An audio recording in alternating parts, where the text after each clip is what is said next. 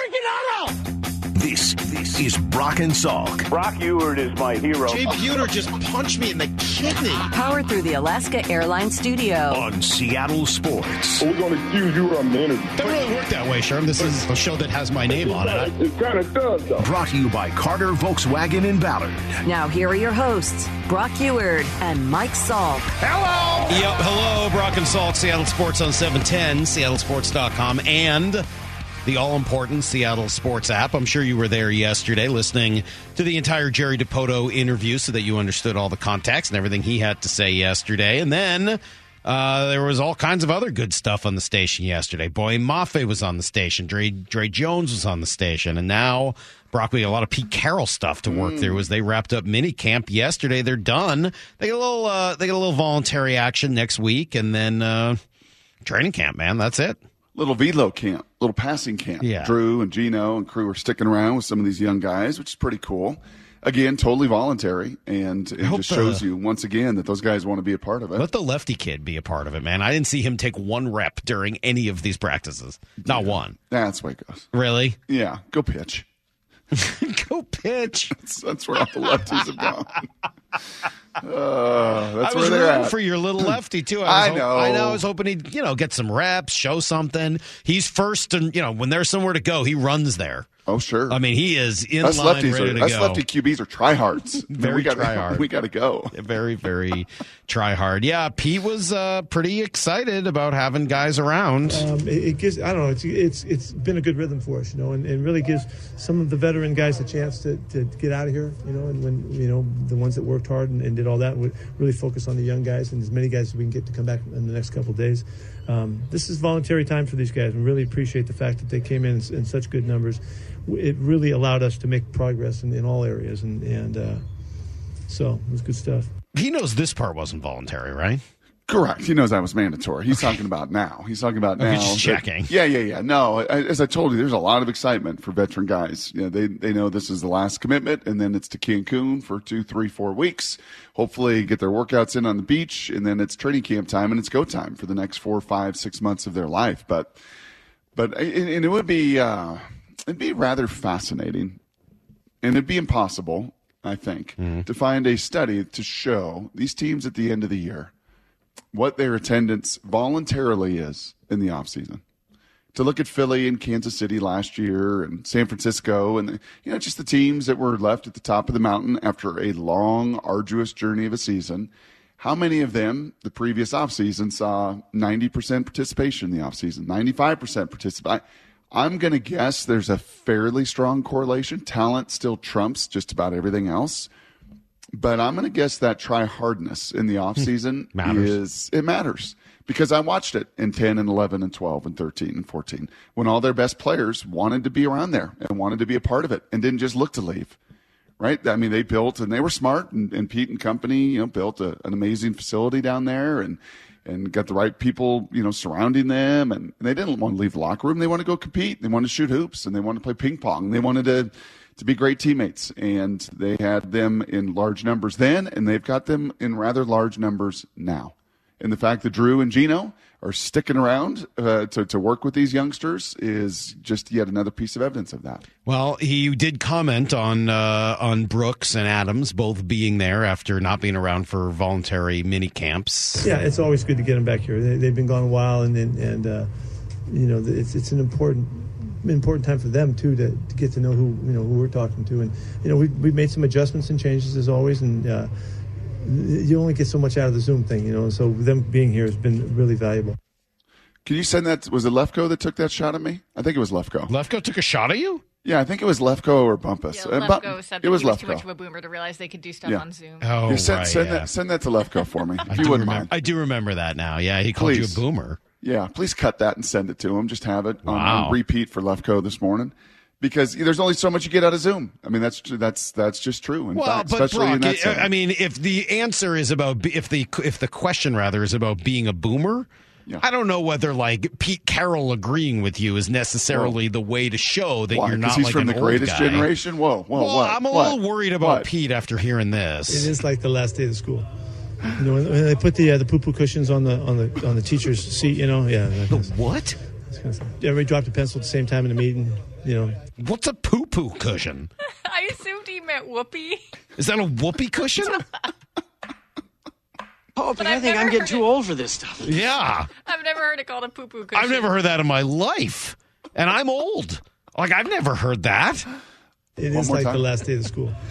You know, when, when they put the uh, the poo poo cushions on the on the on the teacher's seat. You know, yeah.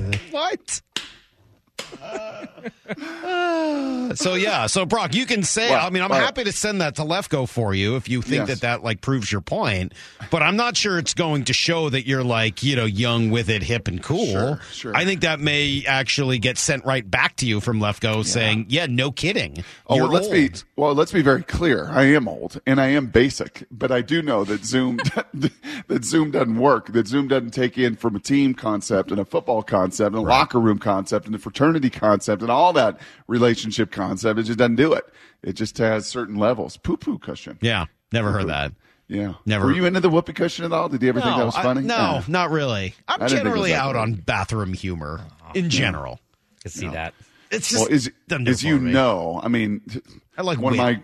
I'm- I've got just a few unique gifts in life. Yeah. like the the neck machine. I was that was my strongest lift Oh in yeah, college. a very important one. No importance whatsoever. I am one of the loudest clappers uh, because my I don't know what it is. Shocking.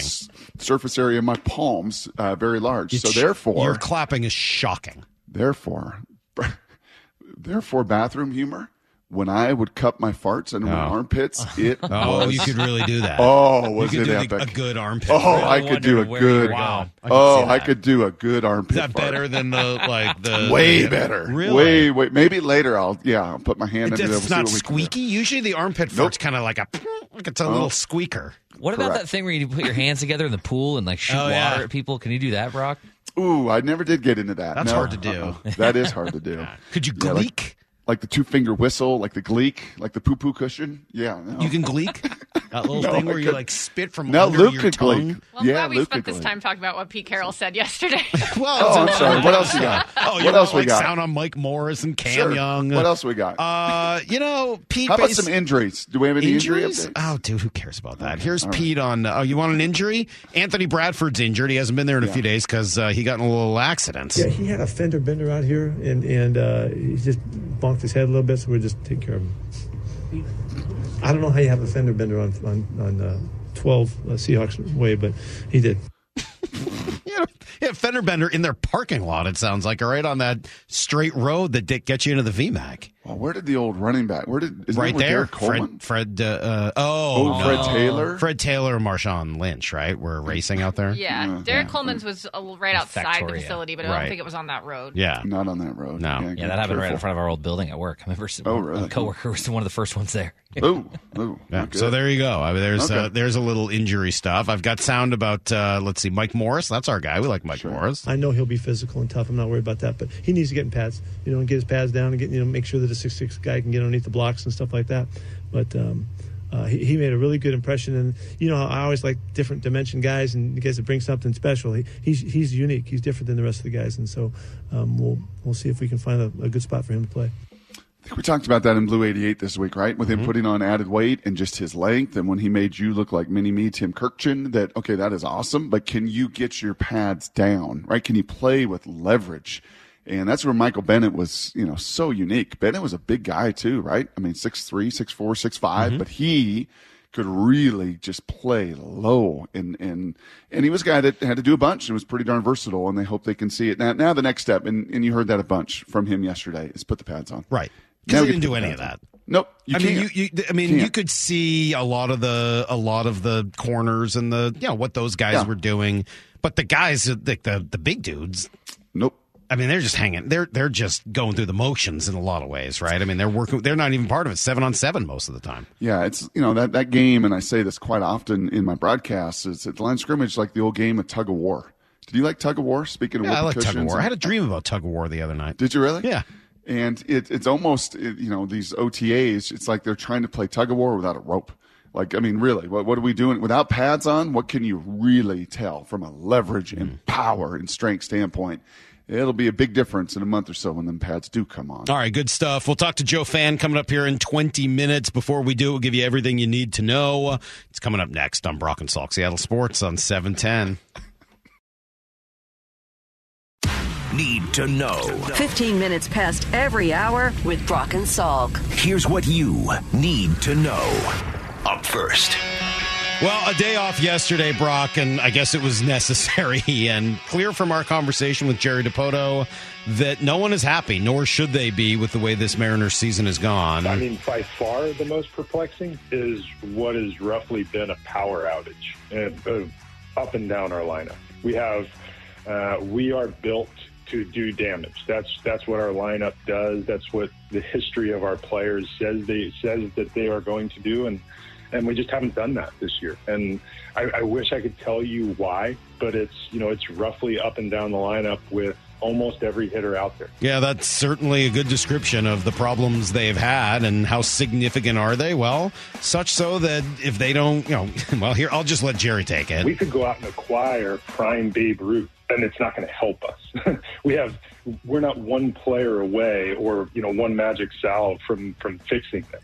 This is a commitment from 26 players on a roster to reverse our course. And, you know, between now and the end of July, if we show progress in that way, then we'll go out and solve what problem, you know, or problems we can solve. But we're not going to flip out our roster for, for six or eight new players. Yeah, and I think it, what you hear there, Brock, is we're not going to go get one guy at the deadline, keep playing the way we are right now, and that's going to be okay. Yep. If everybody tunes it up and starts playing the way they're supposed to, then we'll go out and fix the holes. But we're not going to go bring in one player and fix this whole problem. No, and, and in fact, uh, the team you're going to start playing tonight, these Angels, three game set down in Anaheim, they've got nine guys above that league average OPS. that OPS league average, 720, they've got nine. You've got four. So they're they're actually hitting it. They just swept away the Cubs. They're four games over 500. They're playing better baseball. Some of their offseason free agent acquisitions are hitting the ball and, and actually fit you know fitting in with Shohei and Yep. Trout who continue to do what they do. So an awfully awfully big series beginning at the Big A tonight. Yeah, Luis Castillo, Shohei Ohtani tonight. And by the way, the Mariners signed Didi Gregorius to a minor league deal. He'd been playing in the Mexican League and actually hitting the ball pretty well. I- Again, I don't think that's the answer, but I think he's on that Justin Upton, Carlos Santana leadership kind of a vibe. So after some time in Tacoma, my guess is we'll see him up in the clubhouse to try to help in that Second fashion. base? Uh, I mean, he's been a shortstop, but yes, I would assume he'd play second base here. Here's the second thing you need to know. All right, mini camp done. Coach happy, and as he should be. His team looked really sharp. His quarterback looks stellar, and there's all kinds of young talent on the field, especially in the secondary. My wheels are turning. Yes, they've been turning. They ain't gonna stop either. Doesn't matter how long a vacation this is. They ain't stopping. This is really exciting. The dimensions that we have at the safety position really, really special. With depth, because Trey Brown did really well in this camp as well, and and so with the depth of uh, with Mike and and uh, Spoon. And Reek and, and Trey, that, that's a good group, you know. Coby's Coby's got stuff to do for us too, so you know, it's going to be a real battle in camp, and and uh, I hope everybody stays healthy so they can put their best foot forward and all of that. But uh, this is as competitive as we've been in a, in a long time, and, and we expect we expect to call on those guys. You're telling me the old secondary coach used to sit on poo poo cushions is thrilled and excited about the versatility of all of his secondary. Is that what I'm hearing right there? I think so, yeah. And I think we're going to replay some more of that sound and not just the poo poo cushion. But yeah, I think he went on to say that Mike Jackson had the best camp and off season of anybody.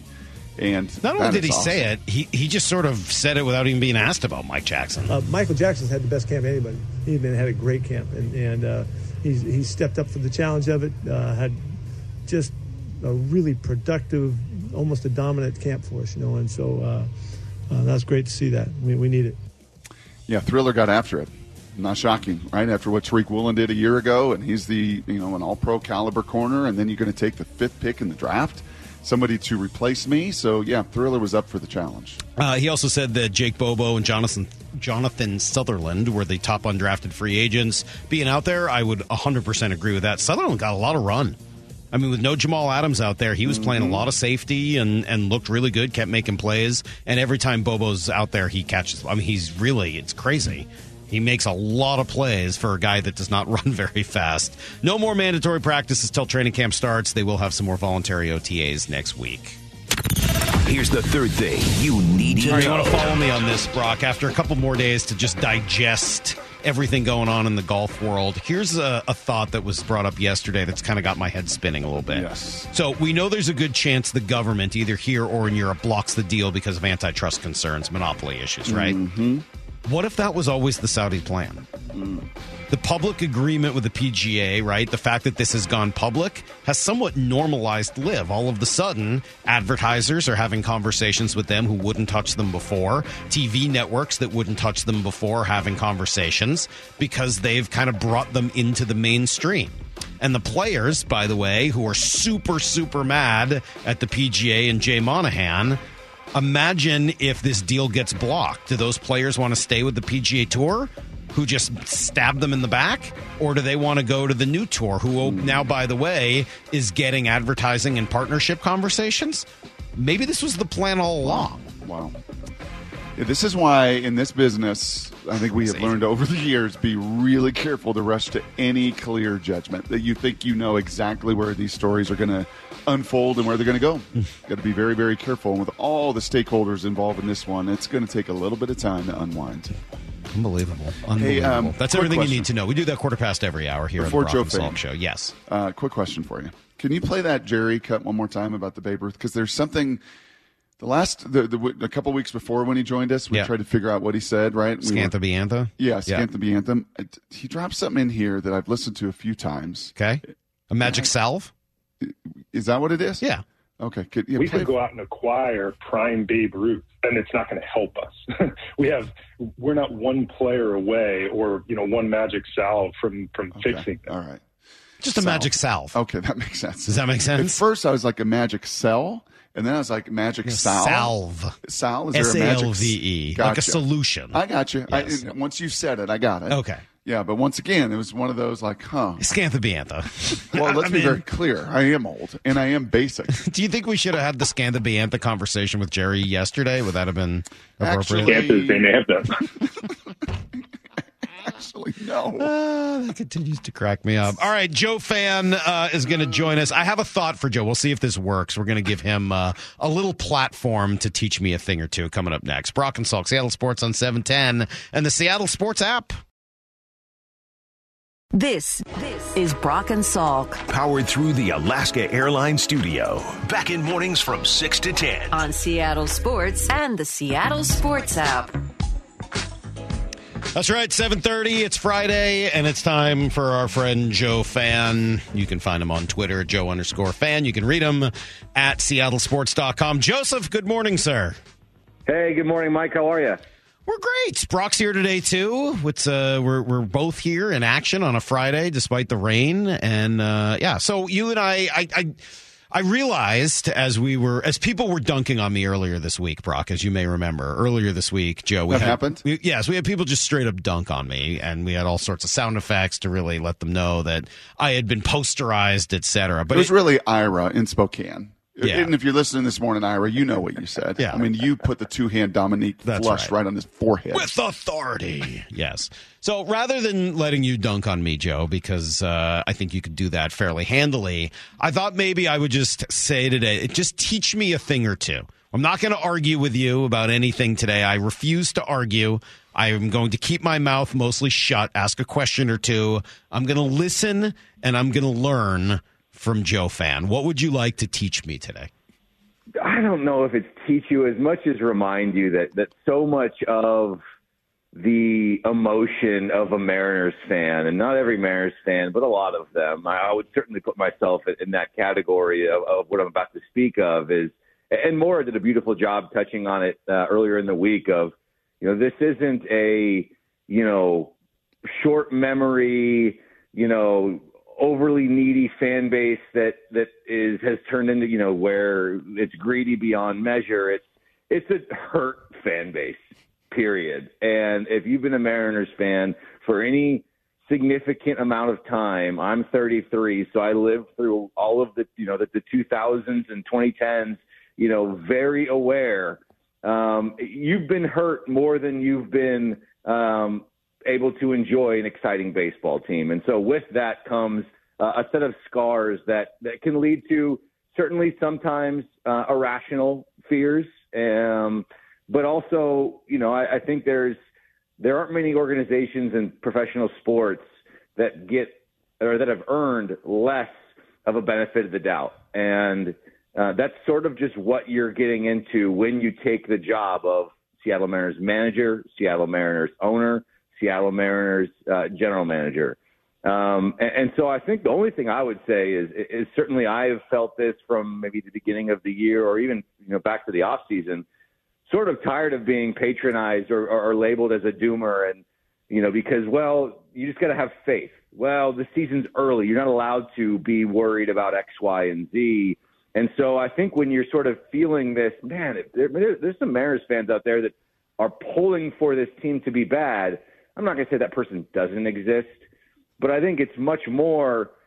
See, like I, I, I'm sick of being called, you know, being told it's too early or being called a doomer. Like this, this roster isn't constructed perfectly. The off season was filled with half measures, and we're seeing a team that's not very good. And and yes, while the pitching was incredible, you know, it shouldn't be. Well, the pitching's incredible, so all they do is the bats bats just have to come around. It's like, well, at some point the pitching's going to regress a bit. This isn't uh, on pace to be the best pitching staff in the history of baseball. Odds are it's not going to be quite that good.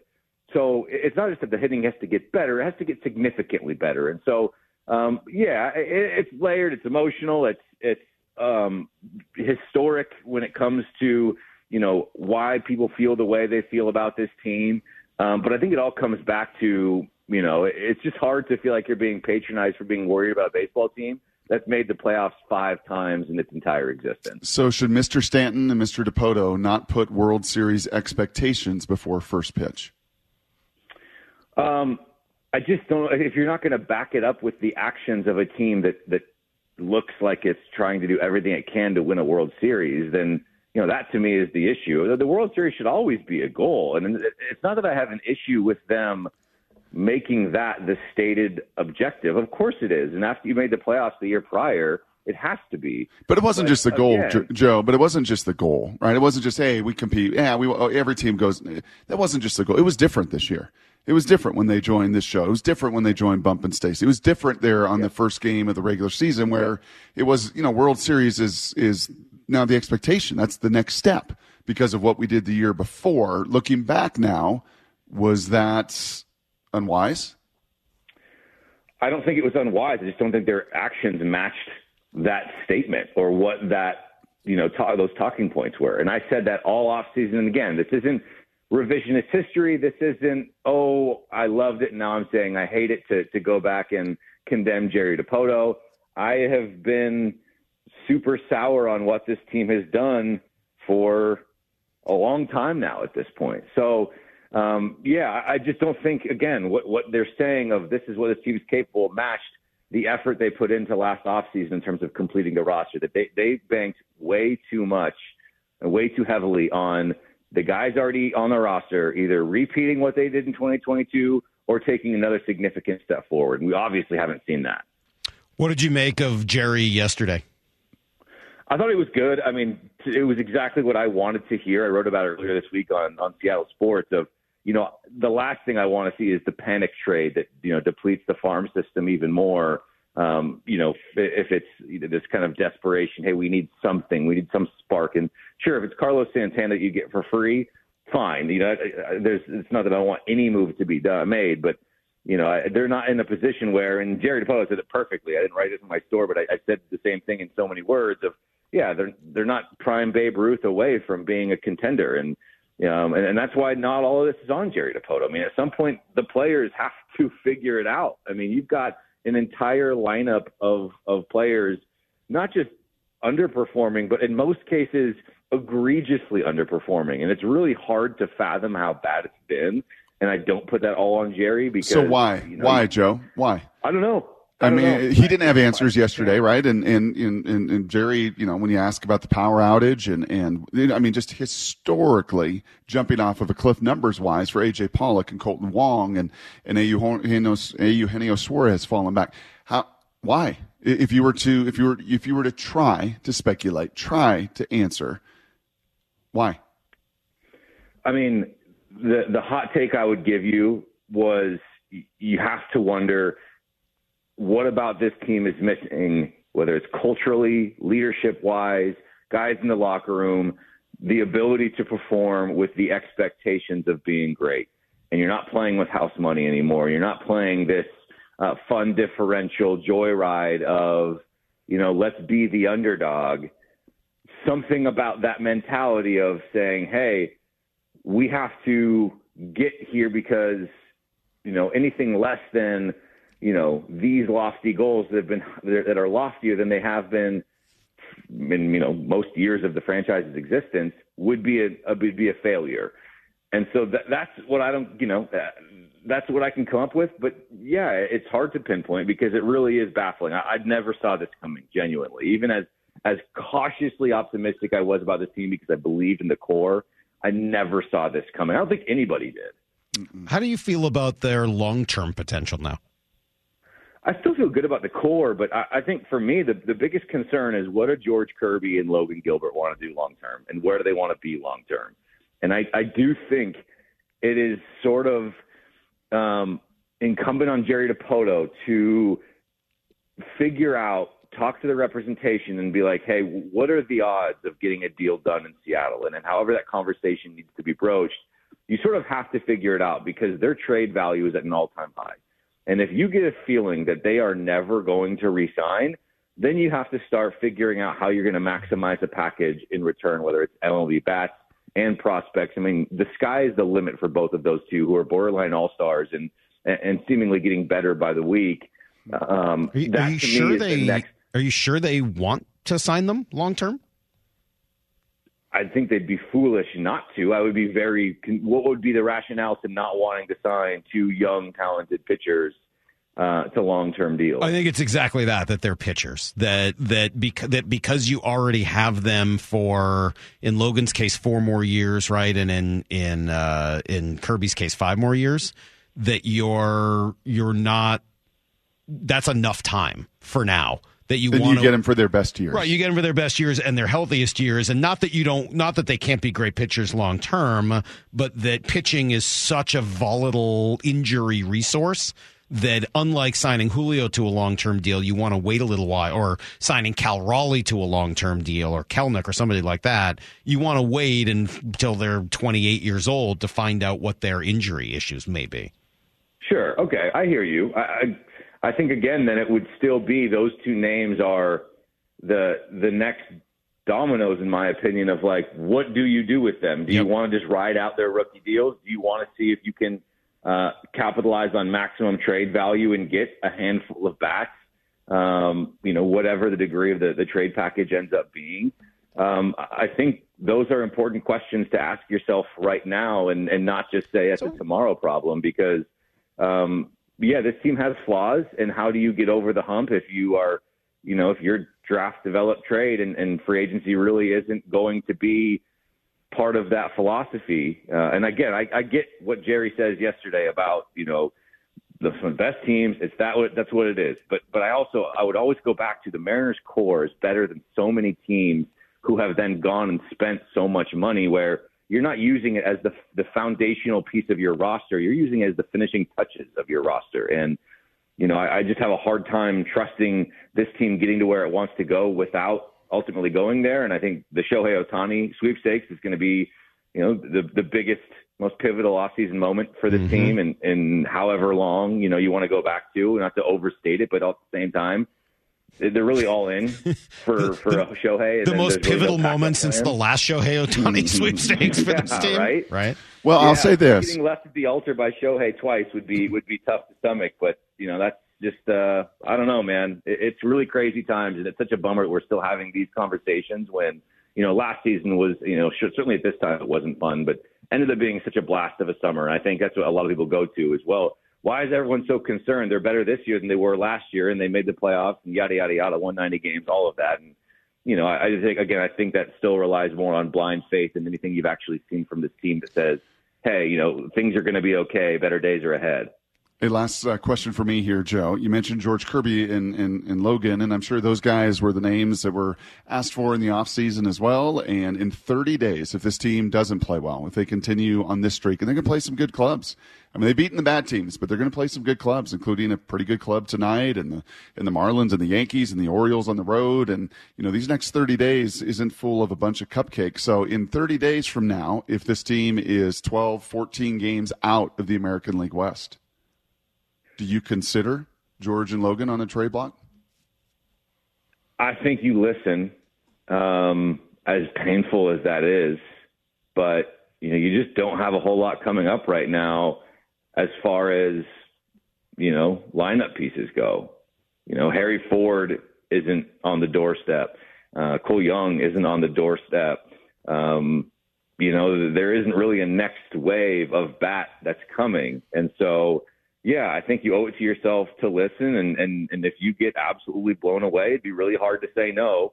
You know, in my opinion, it's, it's Logan would be the the preferable uh, piece to move to George Kirby, but yeah, I do think you have to take a serious look at, at this at this team and where it's at and, and where it could possibly head and how you do get over the hump. And um, you know, I, I think you know Jerry mentioned that it's been really bad this last week or or two, but it's been pretty bad all season. Uh, again, I think the, the numbers against bad teams have been solid, but that's sort of the definition of mediocre, and mediocre isn't good enough this year. It's at no point have they looked. It was the Astros series, right? It was the Astros series. They won two out of three.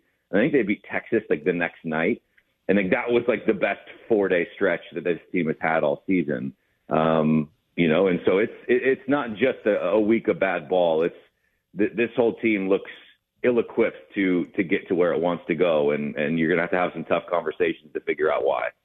Joe, quickly uh, before you go here, just want your reaction to what I think was about as crazy a sports story as we've seen in years, and that is the LIV Golf uh, PGA. I want to say merger, but it's not. I mean, it's a purchase, really, more than anything else. What is, what do you after a few days now to digest it? What do you think? I mean, it just money wins, and and the Saudi money wasn't going anywhere, and and so I get why the decision was made. I, I still think Jay Monahan just is such a coward in, in this whole scenario and everything. You know, when you have false morality and, and you you play the moral high ground ad nauseum to the point where you are questioning the ethics and morals of players who leave, and uh, you know all of that, and then you and then you fold and make this deal without ever consulting the players that are on your board in a supposedly player run league or you know tour um, that's really hard to stomach. And and I feel really bad for all the guys who have had to deal with this on the PGA tour players wise certainly Rory chief among them you know and I, he had the perfect quote he's like I feel like um, the sacrificial lamb and, and he's explained all of this so much better than Jay Monahan has. And it's just like, why is it always incumbent on Rory to save the to save face for the tour? And so uh, I think it's disappointing. I'm not ultimately surprised because there is no pocket deeper than the Saudis' public investment fund. Um, but certainly there's a level of disappointment, especially after all the hand wringing uh, we went through, you know, a year ago. Yeah. Totally agree on all of that. Joe, great stuff. As always, you can read Joe at seattlesports.com. Find him on Twitter at Joe underscore Fann with a couple of N's. Joe, thanks, buddy. We'll talk next week. Hey, fingers crossed for a productive week of baseball ahead so we can lighten the mood here. But uh, appreciate you guys as always. Have a great weekend. All right, there you go. There's Joe Fann, our friend. Uh, and again, at seattlesports.com. Brock, let's go right to Blue 88. This is Brock and Salk's Blue 88. Blue 88! Blue 88! We take you to the field as Brock Huard breaks down three football questions as only he can. Now here's your hosts, Brock Huard and Mike Salk. All right, Brock, let's start here. I think I know the answer to this one, but as you look at the position groups on this team, uh, what could legitimately vie for best in the NFL? The receiver room. I mean, I just, I, I am like many, mesmerized when I watched Jaxon Smith-Njigba. And Pete Carroll, pretty high praise of him yesterday as well, just talking about his overall athleticism and how easy he makes things look. And when you hear DK and Tyler sing his praises, it isn't just false chatter. you kind of cut through. And I think I've heard enough of these guys over my lifetime to know when they really like respect a rookie when it's like, you know, this, this guy's pretty good. Pretty good now. like Julio last year, this guy's just a natural. There's just things that come so natural to him. And whether that's high point in the ball, whether that's the releases off the line of scrimmage, whether that is still the speed to, to outrun Devon Witherspoon on that little that little vertical switch release, right, that we saw the other day, and you got to see live in person. There's and, and obviously catching the ball. It is just so natural. Yeah, it would be fun He's to go very back. fluid. So fluid. So fluid, and it, it'd be fun to go back and look at some of the battles he and his brother had. Remember, his brother's a big league baseball player, and the Pirates organization has been up at the at that level, and so you're talking about skill. Baseball being a skill sport, receiver being a skill position. That guy's got skill, mm-hmm. and if he is, you know, that legit, and, and we've seen receivers come into this league, right? Over the last two, three, four years, rookie receivers can come in this league, especially the well versed ones, and it doesn't take them as long as it used to take them. And if he comes in and makes an impact that he's capable of, as I said yesterday, 50 plus receptions, out of with DK, out of with Tyler. I know the Bengals have got a deep receiver room. I know there's some other good ones, but they've got an opportunity to compete with the very best in the Very league. interesting. Question number two. Uh, Leonard Floyd signed in Buffalo, one year deal. Frank Clark signed a one year deal in Denver yesterday. Should the Hawks have been interested in either of those two guys at the money they signed for? No. And for Frank, that was 5.5 guaranteed with about 3 million in incentives. A, they don't have that money on hand.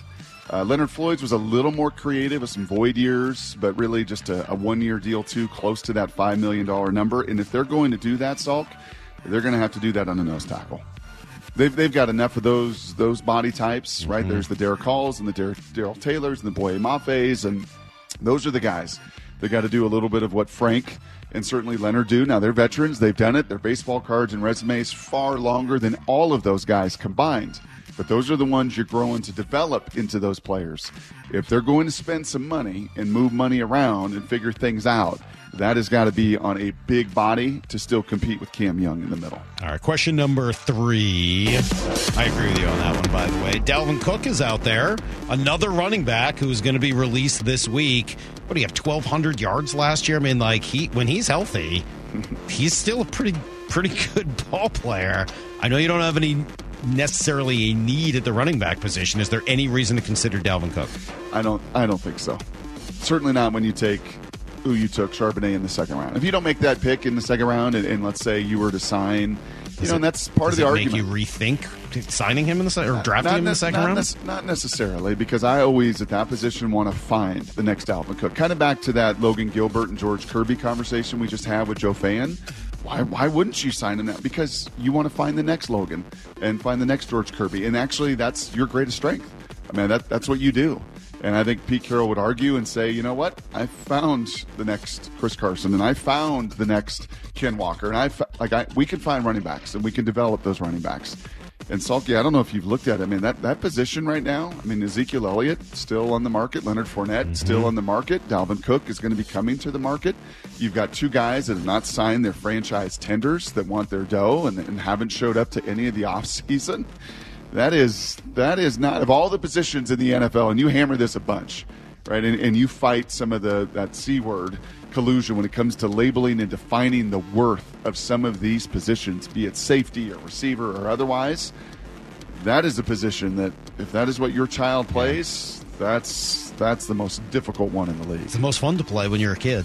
It sure is. Doesn't seem like it has uh, the prettiest endings when you're an adult, at least in terms of the money that's available these days. All right, there you go. That is three good football questions for Brock. We call it Blue 88. We But- do it every day at 745. But it does lead, and it's why Mina Kimes this week you know, was on a podcast talking about, hey, you know, I, I love Charbonnet and I love a lot of what they did, but if there's an area this year where instead of signing a nose tackle or mm-hmm. making another addition that you could have taken somebody there, Right.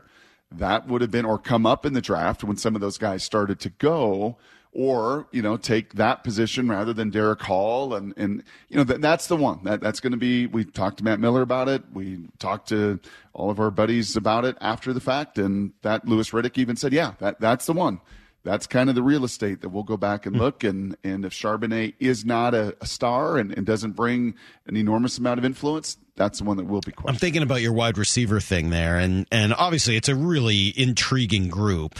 I don't know if they're going to best what they've got going on right now in uh, in in Cincinnati.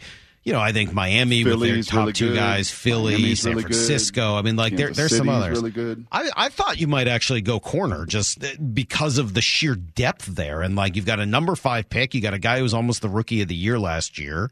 Um, and then more depth, two other guys behind him. At least one has now been a solid starter in the NFL, and another who maybe could be, plus Coby Bryant, plus what you've got with Jordan Love and your safeties. Like, I, I, I don't know. I, maybe there are better secondaries out there. I guess I, I don't know that as well as I would necessarily know the, the wide mm-hmm. receivers. Mm-hmm. But I thought that's where you were going was towards the, the secondary, especially after as- Pete was so juiced up about it. As far as upside, yes. Yeah, you just don't know it yet. But you don't know it yet with Smith and Jig. But I No, but you know it with Tyler and DK. Like you know what you've got there. Yeah, but I also, as much as I love Tyler and DK, and I and I have, I think they're great.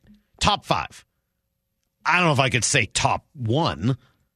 No, those two right now are not. But you then throw in a Cooper Kupp esque talent in the slot, and you throw in a true impact. You can't cover this guy, right? You, we saw it in the Rose Bowl. We saw it against everybody. You can't cover him. You throw that to the mix, and that should then elevate Tyler and DK even more. Take a little bit of the burden off them. Give them a little bit more one on ones. That's what I'm talking about in Yeah. totality. So I, I would still argue that group over the cornerback room, but Hmm. the overall depth. And keep in mind this now, and it's not going to happen over the next four weeks because a lot of this, you know, the executives go away. That is your supply.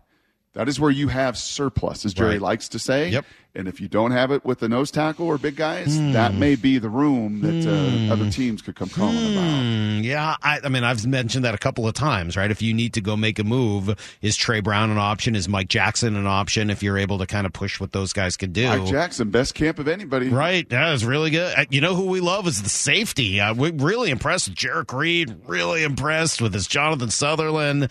Safeties have been really incredible out there. Hey, Coby Bryant. By the way, this kid Mike Jackson's been really good. Anybody else out there? If you're with another team, you're like, you know, maybe interested in making a deal. If you need a corner and you got maybe I don't know, like an extra nose tackle just lying around somewhere. I mean, I don't know, whatever.